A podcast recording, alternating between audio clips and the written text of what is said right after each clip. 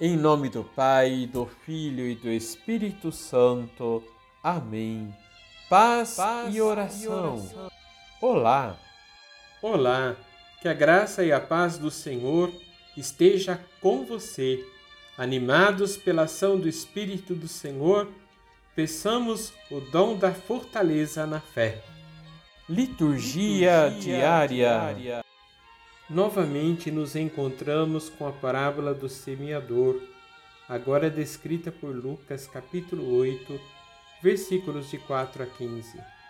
É importante lembrar que durante o ano litúrgico, nos dias de semana, lemos os três evangelhos de Mateus, Marcos e Lucas, e por isso as histórias se repetem, com algumas diferenciações próprias de cada evangelista.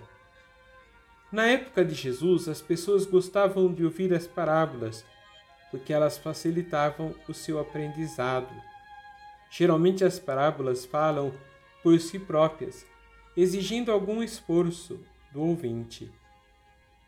Nos quatro tipos de terrenos, quer nos ensinar que o problema da qualidade da germinação não depende da semente, porque ela é de boa qualidade mas da qualidade do terreno. A semente lançada é a palavra de Cristo, e o terreno é o coração, o lugar onde tomamos as nossas decisões. Agora, como cada coração reage? Somos terrenos duros, no qual a semente não penetra para germinar, e vem o demônio e rouba a palavra do coração? Somos o terreno cheio de pedras que acolhem a palavra, mas não cria raízes, porque as tentações são mais fortes e nos dominam. Somos o terreno cheio de espinhos, iludidos pelas coisas do mundo e incapazes de produzir frutos para o reino?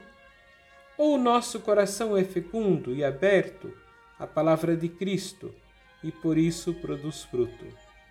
Peçamos a Deus a graça de sermos terrenos fecundos, a ação de Deus em nossas vidas. Vamos rezar? Senhor, queremos ser terra fecunda, capaz de acolher a vossa palavra e produzir frutos.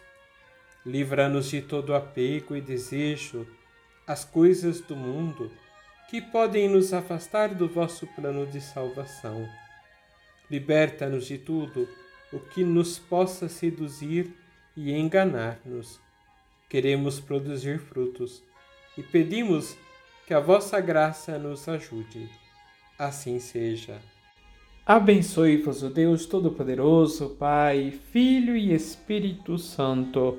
Amém.